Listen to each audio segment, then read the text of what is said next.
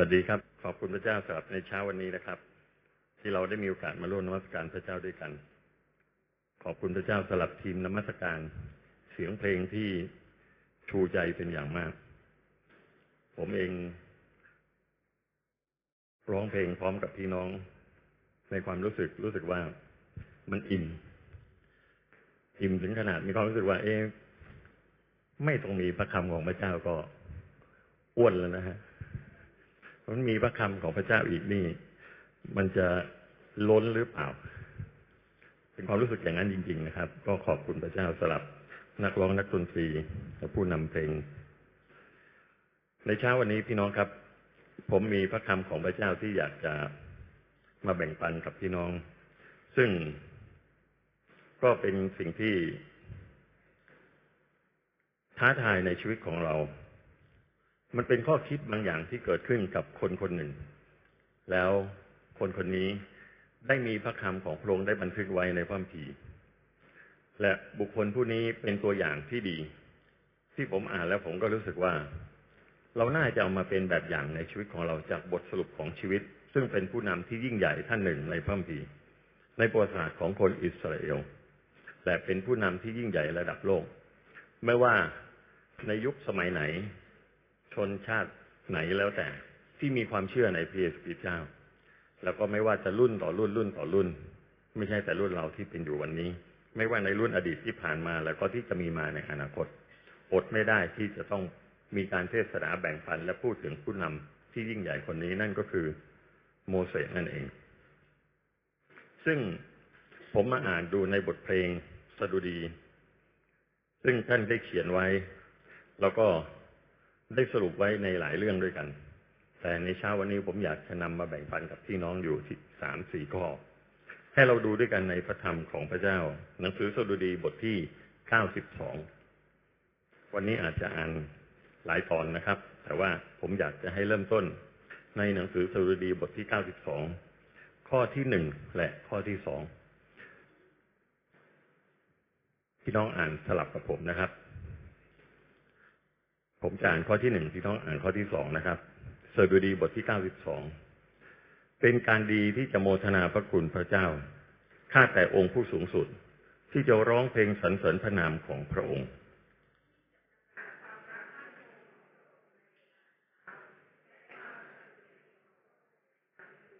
ครับ โมเสสได้บอกกับเราในตอนนี้เนี่ยจากพระธรรมตอนนี้เนี่ย เหมือนกับเป็นการสรุป อ่านดูเหมือนจะเป็นเรื่องที่สั้น ๆ และก็ง่าย ๆ เป็นการดีที่เราจะโมทนาพระคุณของพระเจ้า ชีวิตของเราเราจะรู้จักโมทนาพระคุณของพระเจ้าได้อย่างไรชีวิตของโมเสสรู้จักที่จะโมทนาพระคุณของพระเจ้าได้อย่างไรโมเสสรู้จักพระเจ้า ผมจะเล่าพี่น้องฟัง ถ้าพี่น้องได้อ่านในหนังสืออพยพชนชาติอิสราเอลที่ตกไปเป็นทาสของคนอียิปต์ในเวลานั้นเนี่ย และเสียงร้องไห้ข้ามควรจากการทนทุกข์ทรมานที่ถูกบีบคั้นและบังคับ จากนายทาสทั้งหลายในอียิปต์ในเวลานั้นทำให้คนอิสราเอลนี่สำนึกถึงความทุกข์ยากลำบากที่เขาได้กบฏกับพระเจ้า และชีวิตเขารู้ว่าตั้งแต่บรรพบุรุษของเขาเนี่ย มีพระเจ้า แต่ความที่เขาเองทิ้งพระเจ้าและห่างเหิน และพระเจ้าก็ลงโทษเขาและในที่สุด ด้วยความอดอยากและการกันดานเนี่ยทำให้เขาตั้งแต่บรรพบุรุษเขาต้องไปอยู่ในอียิปต์และที่อียิปต์นี้พระเจ้าก็เลี้ยงดู แต่ในขณะที่เขาเลี้ยงดูนั้นเขาก็ถูกการข่มเหงในยุคในรุ่นต่อๆมา และเมื่อเขาสำนึกพระเจ้าฟังเสียงของผู้ทุกข์ยากที่เรียกร้อง และพระองค์ทรงมีแผนการคือให้โมเสสที่จะออกมานำคนอิสราเอลนั้นออกจากการเป็นทาสสู่ความเป็นไทย ชีวิตของโมเสสเอง เป็นแบบอย่างที่สอนเราในเช้าวันนี้ 40 ปีที่อยู่ในรั้วในวังที่มีความอุดมสมบูรณ์และสบาย โมเสสไม่รู้ว่าพระเจ้าเป็นผู้ใด 40 ปีที่สองช่วงที่สองของชีวิตเมื่อเขาต้องตกมาอยู่ในถิ่นทุรกันดารวันหนึ่งโมเสสได้พบกับพระเจ้า ก็คือเขาเห็นพุ่มไม้เนี่ย เหมือนมีไฟเนี่ยไหม้อยู่ แต่ที่แปลกใจก็คือไม้พุ่มนั้นเนี่ย มันไม่ไหม้ มันมีแสงสว่างเหมือนไฟไหม้แต่ว่าแทนที่ไหม้แล้วมันจะเป็นขี้เท่าเนี่ยมันก็ยังเป็นพุ่มไม้ที่สวยงาม ซึ่งโมเสสก็แปลกใจก็เดินเข้าไปดู และโมเสสก็ได้พบกับพระเจ้าที่นั่นคือที่ภูเขาโฮเรบนั่นเอง และที่นั่น พระเจ้าได้สำแดงให้โมเสสได้เห็น ถึงความเป็นพระเจ้า องค์นิจนิรันดร์การของพระองค์และพระองค์ทรงเป็นพระเจ้าผู้ทรงพระนามว่าผู้เป็น และทรงฤทธานุภาพ พระเจ้าได้ทรงสำแดงให้โมเสสได้เห็น ถึงความยิ่งใหญ่ของพระองค์ ด้วยประสบการณ์ชีวิตส่วนตัวของโมเสสเอง เมื่อพระเจ้าต้องการใช้โมเสสพระเจ้าสำแดงให้โมเสสได้เห็นถึงฤทธานุภาพของพระองค์ นั่นก็คือพระเจ้าได้ท้าทายชีวิตของโมเสสในเวลานั้น ให้เอาไม้เท้าเนี่ย โยนลงไปที่ดิน ไม้เท้าก็กลายเป็นงูและเมื่อพระเจ้าสั่งให้โมเสสจับที่หางงู เมื่อมือของโมเสสไปสัมผัส งูก็กลายเป็นไม้เท้ากลับมาดังเดิม พระเจ้าบอกโมเสสเอามือสอดเข้าไปที่อกอที่เสื้อที่อกเสื้อ โมเสสเอามือสอดชักออกมา มือกลายเป็นโรคเลือนเป็นเกล็ดขาวเหมือนหิมะพี่น้องไปอ่านในบทอพยพบทที่สามที่สี่นะครับ โมเสสก็ตกใจ แต่พระเจ้าบอกให้เอามือสอดเข้าไปในอกเสื้อใหม่อีกครั้ง และเมื่อชักออกมา มือก็สะอาดเป็นปกติ หลังจากนั้นพระเจ้าได้สนทนากับโมเสสโมเสสก็ยังมีความรู้สึกว่า ตัวเองไม่เหมาะสม ต่อรองกับพระเจ้าอยู่หลายเรื่อง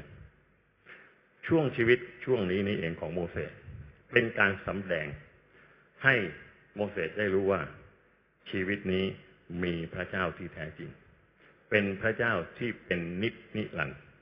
พระองค์ได้บอกกับโมเสสว่าเราเป็นผู้ที่เราเป็น เพราะฉะนั้นพี่น้องที่รักโมเสสได้บอกกับเราครั้งแรก ถ้าพี่น้องได้อ่านใน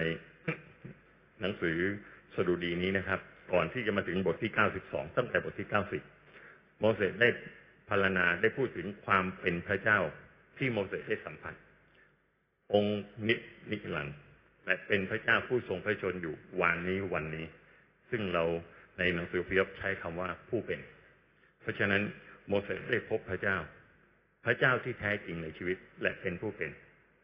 โมเสสจึงบอกกับเราทั้งหลายในที่นี้ในพระธรรม 92 นี้บทที่ 92 ว่า เป็นการดีที่จะโมทนาพระคุณพระเจ้า พระเจ้าผู้ซึ่งเป็นพระเจ้าผู้ทรงพระชนอยู่ แล้วก็ทรงยังเป็นอยู่วันนี้ พี่น้องที่รักในเช้าวันนี้ผมอยากจะถามพี่น้องว่า พระเจ้าที่เราเชื่อ เป็นพระเจ้าที่ยังทรงพระชนอยู่หรือไม่ครับอเมนไหมครับ ถ้าเราดำเนินชีวิตในวันนี้ เรารู้สึกว่าเราเหมือนคนที่อยู่โดดเดี่ยว เรามีความรู้สึกว่า เอ๊ะชีวิตนี้ไม่มีใครเลย มีแต่ตัวเรามีแต่ความรู้เราหรือทรัพย์สมบัติหรือญาติพี่น้อง หรืออะไรก็แล้วแต่ที่เรามีอยู่เวลานี้เท่านั้น พี่น้องต้องบอกกับตัวเองแล้วนะครับ ว่า เรากำลังห่างจากพระเจ้าผู้ทรงประชนอยู่ทุกทีทุกที เพราะฉะนั้นถ้าเราเริ่มห่างจากพระเจ้า เราจะเริ่มรู้สึกว่าโดดเดี่ยว แต่ถ้าเรารู้สึกว่าเรามีพระเจ้าผู้ทรงพระชนอยู่ เราจะไม่เกิดความรู้สึกอย่างนั้นเลย และเราสามารถที่จะโมทนาพระคุณของพระเจ้าได้อาเมนไหมครับ นี่คือสิ่งแรกที่เรียนรู้จากในพระธรรมของพระเจ้าในตอนนี้ ซึ่งถ้าเราไปอ่านนี่เป็นบทสรุปในบทที่เก้าสิบข้อแรกชีวิตของโมเสสที่จะโมทนาพระคุณพระเจ้าได้ เพราะโมเสสรู้จักพระเจ้าผู้ทรงพระชนอยู่พระองค์ผู้ทรงเป็นพระนามว่าผู้เป็นเป็นพระเจ้าทรงนินิรันดร์การ ประการที่สองอยู่ในบทที่เก้าสิบเหมือนกันนะครับ ก่อนที่จะมาถึงบทที่เก้าสิบสอง ถ้าเราอ่านดูจะเป็นบทสรุปที่โมเสสได้เรียนรู้ว่าทำไมต้องโมทนาพระคุณพระเจ้า เป็นบทสรุปของชีวิตของคนคนหนึ่ง โมเสสได้นำคนอิสราเอลออกมาเป็นล้านล้านคนท่ามกลางถิ่นทุรกันดารพ้นจากความเป็นทาสสู่ความเป็นไทย ในเวลาที่เดินทางอยู่ในทะเลทรายนั่นเองโมเสสเรียนรู้ถึงชีวิตคนที่เกิดมา และต้องจากโลกนี้ไปเนี่ย พูดง่ายๆว่า มีคนเกิดแล้วก็มีคนตาย ชีวิตคนเราเนี่ย อยู่เหมือนเดียวเดียวชั่วชีวิตของโมเสสเองตั้งแต่อยู่ในวังอยู่ในเลทรายออกมา แล้วพระเจ้าใช้พาคนออกจากความเป็นทาสสู่ความเป็นไทย เห็นคนเกิดคนแก่ คนเจ็บเห็นคนตาย บางคนก็อายุยืน เห็นคนเฒ่าคนแก่ บางคนก็ตายก่อนที่จะแก่ โมเสสเลยสรุปในตอนนี้จากพระธรรมที่เห็นว่าเป็นบทกวีหรือเป็นบทเพลงสุดดีที่เหมือนจะบอกให้เห็นว่าชีวิตคนเรานั้นมีชีวิตอยู่ เดี๋ยวเดียว เหมือนกับดอกไม้ที่บานในยามเช้า และเหี่ยวเฉาร่วงโรยในเวลาเย็น เพราะฉะนั้นพี่น้องที่รัก อายุของคนเราบางครั้งก็สั้น แต่ทั้งหลายทั้งปวงนั้น ทุกอย่างนั้นก็อยู่ในพระหัตถ์ของพระเจ้า ทุกอย่างนั้นก็อยู่ในแผนการของพระเจ้า และทุกคนนั้นก็อยู่ในพระทัยของพระเจ้า แตกต่างกันไปตามแต่พระคุณของพระเจ้าที่จะให้กับเราทั้งหลายนั้นแตกต่างกัน เพราะฉะนั้น โมเสสจึงกล่าวในที่นี้ว่า เป็นการดีที่จะโมทนาพระคุณพระเจ้า เพราะฉะนั้นพี่น้องที่รักชีวิตของคนเรานั้นไม่แน่ไม่นอน แต่ในสภาพที่จะแน่นอนขนาดไหนของแล้วแต่ของแต่ละคน พระคำของพระเจ้าตอนนี้บอกให้เรารู้ว่า ทุกอย่างนั้นอยู่ในแผนงาน อยู่ในแผนการ และอยู่ในพระทัยอยู่ในพระหัตถ์ของพระเจ้า เมื่อตอนอาจารย์เปาโลออกไปประกาศถึงเมืองเอเธน เมืองเอเธนนี้ถือว่าเป็นเมืองที่เต็มไปด้วยผู้รู้ มีหลักปรัชญาเกิดขึ้นในโลกนี้ จนนิสิตนักศึกษาปัจจุบันก็ยังเรียนอยู่มากมายด้วยกัน ก็มาจากผู้รู้ทั้งหลาย ตั้งแต่ในยุคอดีต จากเมืองเอเธนหรือในยุโรปที่สอนมาในหลักปรัชญาเนี่ย จนวันนี้ก็มีบัณฑิตหลายคน ก็ต้องถูกบังคับให้เรียนในสิ่งเหล่านี้ อาจารย์เปาโลไปประกาศที่นั่นก็เห็นรูปเคารพเนี่ย มากมายท่ามกลางความเจริญที่โลกถือว่าเจริญแล้วในเวลานั้น เราก็เห็นรูปเคารพเนี่ย ตั้งชื่อเยอะแยะจนไม่รู้จะตั้งชื่ออะไร ในที่สุดก็ตั้งชื่อว่าแด่พระเจ้าที่ไม่รู้จักพี่น้องไปอ่านได้ในหนังสือกิจการบทที่สิบเจ็ดแต่ขณะที่อาจารย์เปาโลได้ออกไปประกาศให้ชาวเอเธนได้รู้นั่นเอง อาจารย์เปาโลก็บอกให้พี่น้องที่นั่นได้รู้ว่า ชีวิตของคนเรานั้นน่ะ พระเจ้าคือผู้ประทาน พระเจ้าคือผู้ประทานชีวิตลมหายใจและสิ่งสารพัดให้เราได้ถือครอบครอง และพระเจ้าองค์นี้แหละ องค์ที่โมเสสได้พูดถึง พระเจ้าผู้ทรงพระชนอยู่นี้ คือผู้ที่กำหนดวันเวลาสถานที่และเขตแดนให้เราได้อยู่ เพราะฉะนั้นชีวิตของเราแต่ละคนนั้น พระเจ้าได้กำหนดไว้แล้วอเมนไหมครับ เหมือนอย่างชีวิตของคนอิสราเอลในเวลานั้น โมเสสก็เรียนรู้ว่าทุกอย่างนั้นอยู่ในแผนการและแผนงานของพระเจ้า ที่พระเจ้าเตรียมไว้สำหรับคนนี้ที่แตกต่างกันไป ในช่วงนี้ พักหลังนี้ผมไปงานศพค่อนข้างจะบ่อยขึ้น รู้สึกว่าคนที่อยู่ข้างๆตัวเนี่ย เริ่มจากไปทีละคนสองคนคนสองคน ไม่ว่าจะเป็นญาติผู้ใหญ่ หรือไม่ว่าจะเป็นเพื่อนฝูงที่เรียนมาด้วยกัน เวลานั่งอยู่ท่ามกลางงานศพอดไม่ได้ที่จะต้องคิดถึงอดีตของคนคนนั้น แล้วหลายครั้งเราฟังญาติพี่น้องเขาพูด หรือเพื่อนฝูง หลายคนก็บอกโอ้ไม่น่าอายุสั้นเลย บางครั้งโอ้โหไม่น่าเป็นไปได้ โอ้ทำไมมันถึงจะเร็วอย่างนี้ ผมฟังแล้วบางครั้งมองดูคนที่คุยด้วยกัน สีหน้าเขาก็หดหู่ล่าสุดมานี่ผมมีญาติผู้ใหญ่คนหนึ่งซึ่งเพิ่งจากไปเราก็เพิ่งจัดการงานศพเสร็จเมื่ออาทิตย์ที่แล้ว ผมถามเขาบอกเอ๊คนนี้อายุเท่าไหร่หนึ่งร้อยกับสองปี ผมเห็นท่านตั้งแต่สมัย ผมเป็นเซลล์เรียนจบ ได้นั่งคุยอะไรกับท่าน โอ้อายุท่านยืนมาก แล้วก็ขอบคุณพระเจ้าสักชีวิต ขออนุญาตครับ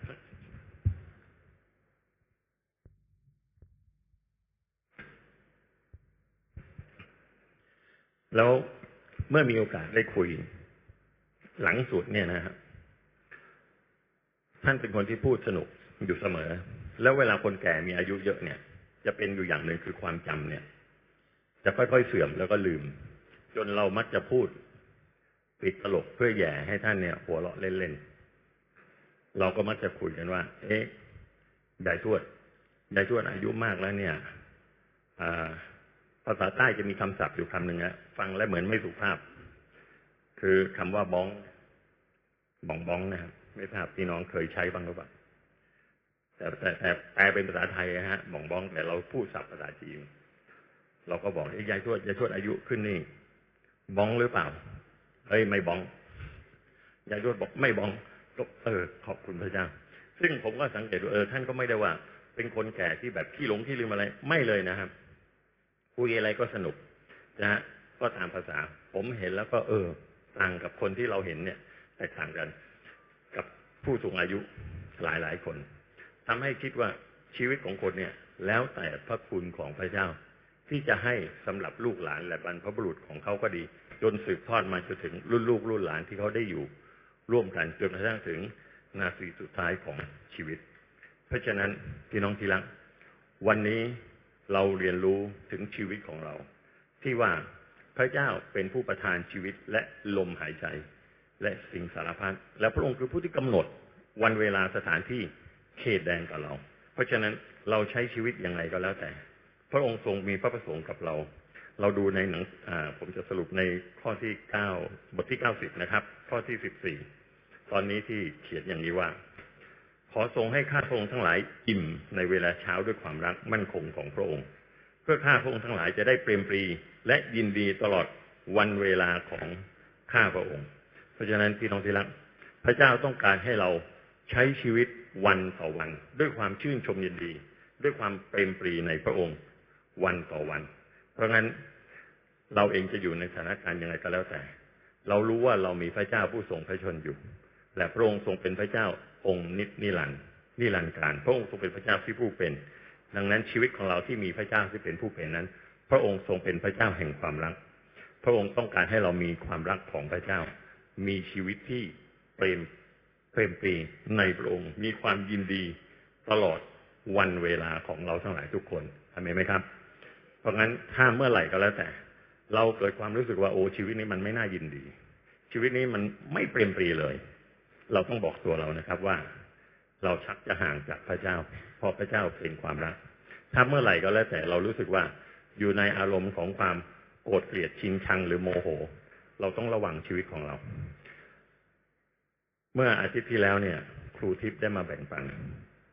ถ้าพี่น้องจำได้ครูทิพย์พูดถึงเรื่องโมเสสอยู่ตอนหนึ่งที่บอกว่า แม้แต่โมเสสเองเป็นผู้รับใช้พระเจ้า และเป็นที่โปรดปรานและพระเจ้าได้สำแดงให้โมเสสได้เห็นถึงฤทธานุภาพของพระองค์ได้มากมาย และพระองค์ได้มีพระประสงค์ที่จะให้โมเสสนำคนไปสู่แผ่นดินที่อุดมสมบูรณ์ที่กว้างใหญ่ไพศาล แต่สุดท้ายโมเสสไม่ได้เข้าในแผ่นดินนั้น อย่างน่าเสียดายเพราะอะไร เพราะช่วงเวลานิดเดียว ที่โมเสสใช้อารมณ์โมโห พระเจ้าสั่งให้โมเสสเอาไม้ตีก้อนหิน เพื่อให้น้ำเนี่ยพุ่งขึ้น เลี้ยงคนอิสราเอลท่ามกลางความที่คนอิสราเอลรู้สึกอดอยากและไม่มีน้ำที่จะดื่มเป็นการแสดงถึงพระคุณความรัก พระเจ้าต้องการใช้โมเสสด้วยท่าทีแบบนั้น แต่โมเสสโมโหคนอิสราเอลที่บ่น แล้วก็ตำหนิพระเจ้า แล้วก็บ่นอยู่เรื่อยๆ โมเสสรับใช้พระเจ้าในเวลานั้นด้วยอารมณ์ อารมณ์ที่โกรธ ไม่ใช่โกรธพระเจ้านะ โกรธคนอิสราเอลที่บ่นกับพระเจ้าไม่รู้จักหยุดหย่อน โมเสสก็เลยตีด้วยอารมณ์ที่โมโห พี่น้องทีละแค่งานรับใช้ ช่วงจังหวะ เดียวเดียวทำให้โมเสส พลาดโอกาสที่จะเข้าแผ่นดินแห่งความอุดมสมบูรณ์แห่งโลกนี้เลย เพราะฉะนั้นพี่น้องในการดำเนินชีวิตโมเสสเลยบอกที่นี่ ให้ข้าพระองค์ทั้งหลายอิ่มในเวลาเช้าด้วยความรัก และมั่นคงในความรักมั่นคงของพระองค์เพื่อข้าพระองค์ทั้งหลายจะได้เปรมปรียินดี ตลอดเวลาของข้าพระองค์ ถ้าเมื่อไหร่ไม่มีความเปรมปรีอยู่ในอารมณ์ที่โกรธ บางครั้งเราอาจจะนำคำแช่งสาบ หรือพระพิโรธของพระเจ้ามาสู่ชีวิตของเราได้ เหมือนอย่างที่โมเสสโดนเหมือนกัน เพราะงั้นพี่น้องต้องระวังในการดำเนินชีวิตตรงนี้นะครับ ประการที่สามนะครับ สิ่งที่ได้บอกในพระคำก่อนที่จะมาถึงบทที่เก้าสิบสองนี้ ได้มีข้อสรุปก็คือว่า ในขณะที่เรามีชีวิตอยู่ในกาลวันนี้ เดินไปกับพระเจ้าวันต่อวัน พระเจ้าต้องการให้เราใช้ชีวิตเดินอยู่ในพระวจนะคำของพระองค์ ในพระบัญญัติของพระองค์ ในแผนการที่พระองค์ได้ทรงประทานให้กับเรา ที่สำแดงผ่านทางพระเยซูคริสต์เจ้า ในอดีตคนอิสราเอลนั้น เดินไปโดยธรรมบัญญัติ แต่ในยุคปัจจุบันเราเดินใต้ร่มพระคุณของพระเยซูคริสต์เจ้า เพราะฉะนั้นพระบัญญัติของพระเจ้า พระวจนะคำของพระเจ้าจากพระคัมภีร์ เป็นเหมือนกฎหมายกฎเกณฑ์ เป็นเหมือนอย่างโคมสองเท้า เหมือนอย่างไฟที่สองเท้าเรานะครับ บนถนนแห่งความบาปแห่งโลกนี้เนี่ย ให้เรารู้ว่าพระองค์ทรงมีกฎหมาย มีกฎเกณฑ์มีมาตรฐาน มีพระทัยที่จะให้เราดำเนินชีวิตวันต่อวันกับพระองค์นั้นยังไงบ้าง ที่สำแดงผ่านพระเจ้าคำของพระองค์คือให้เราเดินไปด้วยความเชื่อ เพราะงั้นในชีวิตของเราทุกวันนี้ ถ้าเรามองดูในสภาพแวดล้อมในสังคมคนที่เราอยู่รอบข้าง เราสังเกตดู ถ้าเขาเชื่อสิ่งใด แล้วสิ่งนั้นมีอิทธิพลต่อการดำเนินชีวิตเขาวันต่อวัน ตั้งแต่เช้ายันเย็น ไม่ว่าจะกินจะดื่มหรือจะทำงาน สิ่งที่เขาเชื่อนั่นแหละ และมีผลต่ออิทธิพลเขานั่นแหละ นั่นคือพระเจ้าของเขา เราทั้งหลายที่เชื่อในพระเยซูคริสต์เจ้า พระบัญญัติพระดำรัสแห่งพระวจนะธรรมของพระองค์นี้ ไม่ทราบมีอิทธิพลต่อชีวิตของเราในการดำเนินชีวิตวันต่อวันหรือเปล่า สิ่งเหล่านี้เป็นสิ่งที่ เราจะต้องชนสูตรและตรวจดูในชีวิตของเรา เราต้องรักษาความเชื่อในพระเยซูคริสต์เจ้าไว้ แล้วความเชื่อที่เราเชื่อในพระองค์นั้นเอง จะรักษาชีวิตของเราอเมนไหมครับ อย่าให้ความเชื่อของเราเนี่ยต้องเขวอย่าให้ความเชื่อของเราเนี่ยต้องพลาดจากน้ำพระทัยของพระเจ้า และชีวิตของเราจึงจะเป็นที่โปรดปรานชื่นชอบและพอพระทัยของพระเจ้า เมื่อสองสามวันมานี้ผม ได้ไปพบลูกค้ารายหนึ่ง เสร็จแล้ว ผมก็ได้มีโอกาสได้คุยกับลูกค้านะครับ แล้วก็ได้ไปบ้านของลูกค้าด้วย ปรากฏว่าในระหว่างที่เดินอยู่ในบ้าน ผมก็แปลกใจว่า เอ๊ะบ้านหลังนี้เนี่ย คือปกติเวลานี้เนี่ยประเทศไทยเรามันร้อนมาก แล้วเราก็พยายามจะทำยังไง เพื่อไม่ให้บ้านเนี่ยมันร้อน ปรากฏว่าบ้านหลังนี้เนี่ย ด้านทิศตะวันตกนะครับเป็นด้านที่โดนแดดเปรี้ยงเลย พี่น้องเชื่อไหมว่าผนังด้านนั้นทั้งด้านเลยนะครับ เขาไปเอาอิฐบล็อกแก้วเนี่ย มาทำเป็นผนัง แล้วพี่น้องนึกภาพว่าบ้านจะร้อนขนาดไหน แสงก็เข้าแดดก็ร้อน แล้วเป็นทางบันไดขึ้นคือบ้านเขาเองเราก็เป็นร้านค้าในตัวด้วย ขณะที่ผมกำลังเดิน ผมก็รู้สึกว่าเออบ้านนี้แปลกๆร้อนจริงๆ แล้วทำไมสร้างบ้าน เป็นบ้านที่เพิ่งสร้างคือเป็นบ้านรุ่นใหม่นะครับไม่ใช่บ้านโบราณหรืออะไรเนี่ย ใช้อิฐบล็อกแก้ว แต่ผมยังไม่ทันได้ถามนะเจ้าของบ้านก็เป็นคนบอกผมเองว่า เป็นความเชื่อของเขาภาษาจีนใช้คำว่าฮวงจุ้ยที่ดี ผมฟังแล้วก็ อืม ความเชื่อของเขาเนี่ย มีผลต่อการดำเนินชีวิตของเขาจริง ๆ สิ่งที่เขาเชื่อว่าสิ่งเนี้ยคือสิ่งที่ถูกต้องและเป็นพระพรเป็นมงคลเป็นอะไรจะทำให้เขาเจริญรุ่งเรืองเนี่ยโอ้ท่ามกลางที่ร้อนแสนร้อนนะนะเขาก็ยอม แต่เขาเรียกผมมาเนี่ย เพื่อ แก้ปัญหาเรื่องบ้านเขาร้อนเหมือนกันนะมาติดตั้งเป็นชนวนผมก็ยังนึกในใจโอ้โหเขาเชื่อสองความเชื่อ เชื่อแรกก็คือเชื่อที่ห่วงจุย้ยเชื่อที่สองเชื่อว่าผมมาแก้ปัญหาให้เขาได้ตกลงในผมต้องทะเลาะกับห่วงจุ้ยหรือเปล่ายังไม่รู้เลย ผมก็นึกโอ้โห แต่ก็ขอบคุณพระเจ้า ทุกอย่างก็ผ่านไปด้วยดี เพราะฉะนั้นพี่น้องนี่แหละคือความเชื่อที่คนที่ไม่มีพระเจ้าเขาก็เชื่ออย่างหนึ่ง และเมื่อเรามีพระเจ้า เราก็มีความเชื่ออย่างหนึ่งความเชื่ออันไหนคือเป็นความเชื่อที่สมบูรณ์และถูกต้องหรือแท้จริง ในพระเยซูคริสต์เจ้าพระองค์บอกว่าเราเป็นทางนั้นเป็นความจริงและเป็นชีวิต ไม่ใช่เป็นพิธี พระเจ้าต้องการให้เราอยู่ด้วยความรัก ไม่ใช่อยู่ด้วยความกลัว หลายครั้งเนี่ยเราดำเนินชีวิตในสังคมเนี่ย มักจะอยู่ด้วยความกลัว กลัวว่าไอ้นั่นไม่ดี ไอ้นี่ไม่ดี กลัวว่าเดี๋ยวจะไม่เป็นมงคลกลัว เดี๋ยวจะเป็นโรคอะไรนะ เป็นลางเป็นอะไรมากมายด้วยกัน เพราะงั้นพระเจ้าต้องการให้เราใช้ชีวิตอยู่ในพระวจนะคำของพระองค์ด้วยความเชื่อเชื่อในพระเยซูคริสต์เจ้าผู้ทรงเป็นพระเจ้า และก็เป็นความจริง เพราะฉะนั้นให้เรารักษาความเชื่อไว้ แล้วความเชื่อนี่แหละ ในพระเจ้าจะรักษาชีวิตของเราอาเมนไหมครับ ดังนั้นชีวิตของเราแม้นว่าบางจังหวะ บางลีลาของชีวิต อาจจะพบกับความทุกข์ยากลำบาก อาจจะพบกับโรคภัยไข้เจ็บ อาจจะถูกกับมารเบียดเบียนและรังควานหรือโรคร้ายต่างๆ นานา ไล่ตามชีวิตของเราติดๆทุกเมื่อเชื่อวันทั้งวันทั้งคืน แต่ด้วยความเชื่อในพระเยซูเจ้า เมื่อเราอธิษฐานทูลขอกับพระองค์พระเจ้าองค์พระผู้เป็นเจ้า พระองค์จะทรงโปรดช่วยเหลือเรา เหมือนหนังในบทที่ 91 ข้อที่ 14 ถึง 16 ที่ได้บันทึกไว้และเขียนอย่างนี้นะครับว่า เพราะเขาผูกพันกับเราด้วยความรัก เราจะช่วยกู้เขา เราจะป้องกันเขาไว้ เพราะเขารู้จักนามของเรา เมื่อเขาร้องทูลเรา เราจะตอบเขา เราจะอยู่กับเขาในยามยากลำบาก เราจะช่วยเขาให้พ้นและให้เกียรติเขา เราจะให้เขาอิ่มด้วยชีวิตยืนยาว และสำแดงความรอดของเรา แก่เขาทำไหมครับ เพราะงั้นชีวิตของเราทั้งหลายแต่ละคนพี่น้องครับ มีพระเจ้าผู้ทรงพระชนอยู่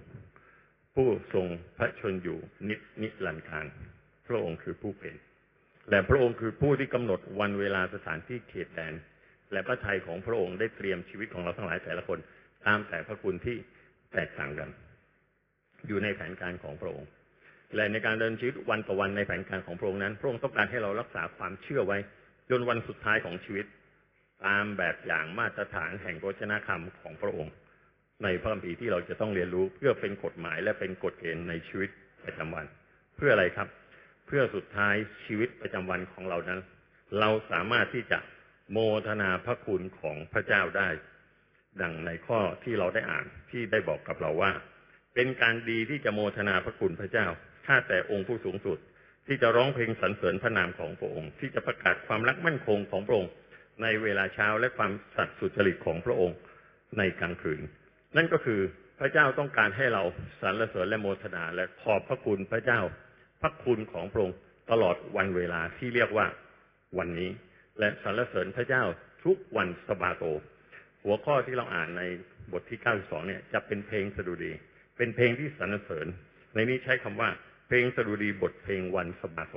ก็คือวันบริสุทธิ์วันที่เรานมัสการพระเจ้าด้วยกันอย่างนี้ เป็นวันที่เราควรที่จะสำนึกในการที่จะสรรเสริญพระเจ้า โมทนาพระคุณพระเจ้า ไม่ใช่แต่วันอาทิตย์หรือวันสบาโต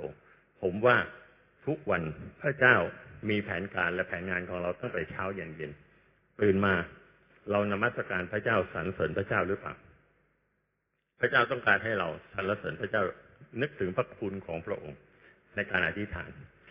เมื่อหลายวันก่อนผมฟังข่าวสถิติของคนทั้งโลกมากกว่าห้าสิบเปอร์เซ็นตื่นเช้าขึ้นมาจะคว้าโทรศัพท์มือถือ จะดูข้อความมีใครส่งข้อความอะไรมาบ้าง ใครจะโพสต์ไลน์โพสต์เฟซบุ๊กหรืออะไรเยอะแยะ ผมฟังแล้วผมก็ เออมันก็เป็นไปตามยุคสมัย ตื่นเช้าขึ้นมามากกว่าครึ่งของคนทั้งโลกที่เขาทำการสำรวจดูเนี่ย ทุกคนจะตื่นขึ้นมาแล้วก็มาคว้าไอ้พวกโทรศัพท์มือถือแบบนี้ ผมก็คิดว่าเอ พระเจ้าต้องการให้เราตื่นขึ้นมาในคว้ามือถือหรือคว้าพระเจ้าก่อน ตื่นขึ้นมาควรจะนมัสการพระเจ้าด้วยการอธิษฐานกับพระเจ้าก่อน หรือวันนี้เราตื่นขึ้นมา เราคว้ามือถือก่อน ใครส่งอะไรมาให้เรา ใครส่งรูปอะไรมาให้เรา ใครเขียนข้อความถึงใครยังไง คือเป็นนักข่าวไปเลยในตัวแบบไม่ได้ตั้งใจ เพราะงั้นพี่น้องทีละพระเจ้าต้องการให้เราใช้ชีวิตที่จะเป็นการดีที่จะโมทนาพระคุณของพระเจ้าถึงความสัตย์สุดจริตของพระเจ้าทั้งวันทั้งคืน ตั้งแต่เวลาเช้าและจนถึงเวลาเย็นเพราะงั้นพระเจ้าต้องการให้เราใช้ชีวิตเพื่อถวายเกียรติกับพระเจ้านมัสการพระเจ้าและโมทนาพระคุณของพระเจ้าอเมนไหมครับ เวลาหมดนะครับ ผมเองมีตัวอย่างสุดท้ายอยากจะแบ่งปันกับพี่น้องที่จะสรรเสริญพระเจ้า เมื่อตอนต้นเดือนนะครับลูกผมนี่เรียนอยู่ที่ออสเตรเลีย แล้วทุกปีเนี่ยเขาจะต้องมีการ คือตรวจสุขภาพ แล้วต้องเอาผลสุขภาพเนี่ย ไปให้ แล้วก็มีมาตรฐานของสุขภาพอะไร ผมก็ไม่เข้าใจนะครับ และปรากฏว่า เขาบังคับในประเทศไทยเนี่ยอยู่สองโรงพยาบาลเท่านั้นเองที่สถาบันที่ออสเตรเลียเขาจะยอมรับหนึ่งในโรงพยาบาลนั้นก็คือสมิธเวชอีกโรงพยาบาลหนึ่งอยู่แถวคอนแวนผมจำชื่อไม่ได้นะครับ ซึ่งปรากฏว่าก่อนหน้านี้เขาก็เคยตรวจปกติก็ผมก็ไม่ได้สนใจอะไร ปรากฏว่าเมื่อต้นปีที่ผ่านมาเนี่ย ลูกก็ไปตรวจ แล้วก็คงไปตรวจแบบ คือเห็นมีโปรโมชั่นก็เลยไปตรวจแบบละเอียดตามโปรโมชั่นนะครับ พอละเอียดออกมาเนี่ยปรากฏว่ามันมีเรื่องอยู่เรื่องหนึ่งก็คือ ค่าของเลือดตัวหนึ่งเนี่ย มันสูงผิดปกติ ผมเองก็เฉยๆก็ไม่รู้ว่ามันผิดปกตินั่นเป็นไงก็ถามหมอ หมอก็บอกว่าเออมันสูงผิดปกตินะ ก็ต้องระวังนิดนึงแล้วต้องมาตรวจใหม่ แต่ค่าตัวอื่นเนี่ย โอเคหมดไอ้ตัวผิดปกติเนี่ยไม่เกี่ยวกับการไปเรียนเลยไอ้ที่จะต้องไปเรียนค่าที่เขาต้องดูนั่นนะไอ้นั่นผ่านหมดแล้ว กลายเป็นมีของแถมเนี่ย ที่ติดมาทำให้รู้สึกไม่สบายใจ แล้วก็มีเวลาอีกไม่กี่อาทิตย์เขาก็ต้องเดินทางกลับไปที่ออสเตรเลียที่เรียนต่อเอ๊ะผมจะทำยังไงดี หมอบอกก็มาตรวจใหม่ ผมก็เออ แล้วตอนนี้จะทำไงก็ต้องรักษาสุขภาพต้องระวังเรื่องการกินอะไร สารพัดงดหมดทานอาหารเป็นปกติอะไรอย่างเงี้ยครับเพื่อให้เผื่อว่าค่าตัวเลขเนี่ย มันจะดีขึ้น ปรากฏว่าก่อนจะไป เจาะเลือดอีกทีนึงก็ไปตรวจ ปรากฏว่าค่ามันยังสูงเท่าเดิม สูงเท่าเดิมเลยทำไง ก็ไม่รู้จะทำไง ก็ต้องปล่อยไว้อย่างนั้นแหละครับ แล้วก็เขาก็กลับไปเรียนหนังสือ ปรากฏว่าคำที่หมอพูดเนี่ยว่าไอ้ตัวเลขสูงเนี่ยนะมันไม่ดีต่อสุขภาพ มันสร้างความกังวลใจให้กับคนที่เป็นพ่อแม่ ผมถามลูกลูกเป็นไงบ้างบอกเขาเฉยๆไม่เห็นเป็นไรเลยถ้าไม่ตรวจก็ไม่เป็นไรดันไปตรวจท่เนี่ยพอมันเห็นอย่างนี้มันก็เลยกังวล ก็เจ้าตัวก็อยู่ตามปกติ เราก็โอ้โหกังวลใจ ผมก็เลยบอกลูกว่า ลูกต้องรักษาสุขภาพนะครับ อยู่ที่นั่น อย่าอย่างนั้นอย่าอย่างนี้กินอะไรต้องนอนต้องอะไรเนี่ยโอ้ยังกับเหมือนไข่ในหินเลยครับ เพื่อให้สุขภาพมันดีขึ้น แต่ตัวเองก็ยังอดไม่ได้ แต่ก็อธิษฐานเผื่อทุกวัน ถึงคิวผมตรวจสุขภาพ ผมก็ไปตรวจสุขภาพที่โรงพยาบาลกรุงเทพอดไม่ได้ตรวจของผมเสร็จผมก็ถามหมอ หมอ คนที่มีค่าตัวเลขสูงแบบนี้เนี่ย มันเป็นยังไงบ้างโอ้มันอันตรายนะคุณ ต้องอย่าประมาทต้องตรวจ โอ้โห เอ๊ะ แต่ตัวเลข ค่าตัวเลขเลือดคุณไม่ได้สูงบอกใช่ไม่สูงฮะไอ้ที่เป็นนะลูกลูกผมไม่ใช่ผม ผมถามเผื่อเท่านั้นเองปรากฏว่ามันยิ่งสร้างความกังวลใจแต่เราก็อธิษฐานเผื่อลูกทุกวันนะครับ ก็ได้คุยกับลูกบ้าง สุดท้ายลูกก็ถามบอกเอ๊ะหรือว่าเราตรวจอีกสักหมอหนึ่งดีไหม เป็นการคอเช็ค ในสุดแต่ว่าโอ้โหถ้าไปตรวจที่ออสเตรเลียนี่มันแพงเหลือเกินนะหมอที่นั่นเนี่ย ก็ยึกยักกันไปยึกยักกันมาพอสมควรก็ขอบคุณพระเจ้านะครับปรากฏว่าในมหาวิทยาลัยเนี่ยเขาจะมีค่าใช้จ่ายตัวหนึ่งในการตรวจสุขภาพให้ ก็พอชดเชยก็พอไปไหว ก็ขอบคุณพระเจ้าเราก็ตรวจที่นั่น ซึ่งพอปรากฏว่าพอเราไปตรวจที่นั่นเนี่ย ค่ามันเท่าเดิมถัดจากนั้นมาสี่เดือนฮะตัวเลขก็ยังเหมือนเดิม โอ้โห ก็เลยยิ่งกังวลหนัก แล้วถามเอ๊ะแล้วหมอหมอฝรั่งที่นั่นเขาว่าไง หมอก็บอกว่า ในโลกนี้เนี่ย มีคนที่ปกติ คือมีชีวิตปกตินะครับ แต่ตัวตัวค่าของผลผลเลือดเนี่ยผิดปกติเนี่ย ก็มีไม่ได้เป็นโรคอะไร ในหนึ่งล้านคน จะมีประมาณสักสามหรือสี่คน โอ้โห ลูกผมจะเป็นหนึ่งในสี่หรือเปล่าเนี่ย ของล้านคนเนี่ยมันมันไกลเหลือเกินนะมันยากพี่น้องผมก็ยิ่งกังวลนะ อธิษฐานกับพระเจ้าขอพระเจ้าเมตตาแล้วบอกลูกว่าลูก ต้องรักษาสุขภาพต่อนะครับ ลูกผมก็ตั้งแต่กลับไปแล้วโอ้โหพยายามรักษาสุขภาพเพื่อให้มันดีขึ้นตกลงตรวจมาสามครั้งไม่ดีขึ้นเลย เจ้าตัวก็ชักหมดกำลังใจ ผมก็ได้แต่หนุนใจลูกเราต้องสู้ต่อไปปรากฏว่าที่ลูกตรวจนั้นเป็นเดือนห้าพอเดือนหกผมกับคณะกับพี่แป๋วนะฮะจัดงานยูโอเดียที่หัดใหญ่ พี่น้องรู้จักอาจารย์สมานนะฮะอาจารย์สมานเนี่ยมีของประทานในการรักษาโรคช่วงเบรกของยูโอเดียที่แสดงกันนะฮะเราก็เชิญอาจารย์สมานที่จะประกาศกับคนท่ามกลางเจ็ดแปดร้อยคน แล้วก็ท้าทายให้อธิษฐานวางมือรักษาโรคแล้วพอเสร็จจากงาน ผมก็เป็นคนทำหน้าที่พาอาจารย์ไปส่งที่โรงแรม ผมกับภรรยาแล้วก็ส่งอาจารย์กับภรรยา ไปด้วยกันที่โรงแรมปรากฏว่าในระหว่างที่กำลังขับรถไปโรงแรมนะครับขอบคุณพระเจ้านะผมนึกถึงพระคำของพระเจ้าตอนหนึ่งตอนที่นายร้อยมาหาพระเยซู แล้วต้องการให้พระเยซูรักษาทาสของเขาให้หาย แล้วนายร้อยก็บอกว่าพระเยซูไม่ต้องไปที่บ้านนะแค่พระเยซูอธิษฐานเนี่ยทาสของเขาก็จะหายโรคตอนที่ลงอาจารย์จะเดินเข้าที่โรงแรม ผมบอกอาจารย์ อาจารย์อธิษฐานเผื่อเผื่อคนเจ็บคนป่วยสักคนหนึ่งเผื่อลูกผมหน่อยอแล้วลูกคุณอยู่ไหน ลูกผมอยู่ออสเตรเลีย แต่ผมเชื่อว่าฤทธานุภาพของพระเจ้า ของประธานที่อาจารย์นี้ พระเจ้าทำงานได้ ผมกับภรรยาก็นั่งคุกเข่าตรงที่หน้าด้านหน้าโรงแรมปีก่อนก่อนที่อาจารย์จะเข้าห้อง อาจารย์ก็วางมืออธิษฐานพี่น้องครับ ผมก็มีความเชื่อว่า ลูกผมหาย ในเวลานั้นเลยนะ แล้วผมก็ไม่สนใจอีกเลยว่า เออ ค่าเขาจะเป็นยังไงตัวเลขจะเป็นยังไงจนกระทั่งนี้ครับปิดเทอมกลับมา ผมก็ไม่ได้พูดถึงเรื่องตัวนี้อีกเลยนะแต่เจ้าตัวถามว่า เอ๊ะ จะตรวจเลือดก็อีกหรือเปล่าผมบอกแล้วแต่ อาจารย์สมานเนี่ย ได้ที่ฐานวางมือ ผ่านทางพ่อแม่เนี่ย พ่อเชื่อว่าลูกหายแล้ว แต่ถ้าลูกอยากจะเช็คนะฮะเพื่อถวายเกียรติกับพระเจ้าก็แล้วแต่ ในที่สุดเขาก็ไปตรวจนะครับ ค่าเลือดนี่ลงมา ได้ตามปกติ โอ้โห ขอบคุณพระเจ้า ผมเลยเล่าให้ลูกฟังว่าลูก ตั้งแต่หนูเจาะเลือดเสร็จที่หมอฝรั่งบอกว่า ยังเหมือนเดิมนะฮะช่วงนั้นพอดี เจออาจารย์สมานและได้ที่ฐานวางเมือง ลูกสาวบอกว่าไงรู้ไหมตั้งแต่หมอฝรั่งบอกว่าเหมือนเดิม เขาเนี่ยหมดกำลังใจเลยนะ ในเดือนหก นี่เดือนเจ็ดนะฮะเขาเพิ่งกลับมาเขาบอกว่าพ่อรู้ไหมเขาท้อใจจนเขาเลิกเลย ที่จะรักษาสุขภาพ อยากจะกินอะไรกินเลย และไอ้ที่นอนแต่หัวค่ำอะไรเนี่ยไม่สนใจเลยกลับไปใช้ชีวิตเหมือนเดิมตลอดทั้งเดือนก่อนจะกลับมา โอ้โหผมเลยบอกลูก นี่ถ้าไม่ใช่เพราะพระคุณพระเจ้านี่ไม่มีทางที่หนูจะหายนะเนี่ยอเมนไหมครับ เพราะงั้นเขาเองเนี่ย หมดใจ แต่เราที่มีความเชื่อที่สามารถดูแลลูกหลานของเรา รักษาความเชื่อไว้ แล้วความเชื่อจะรักษาชีวิตของเราอเมนไหมครับ เพราะงั้นเป็นการดีที่จะโมทนาพระคุณพระเจ้าอเมนไหมครับ ขอพระเจ้าได้เกียรติ และขอพระเจ้าสิทธิ์อยู่กับพี่น้องทุกคนด้วยครับ ขอขอเชิญเรดี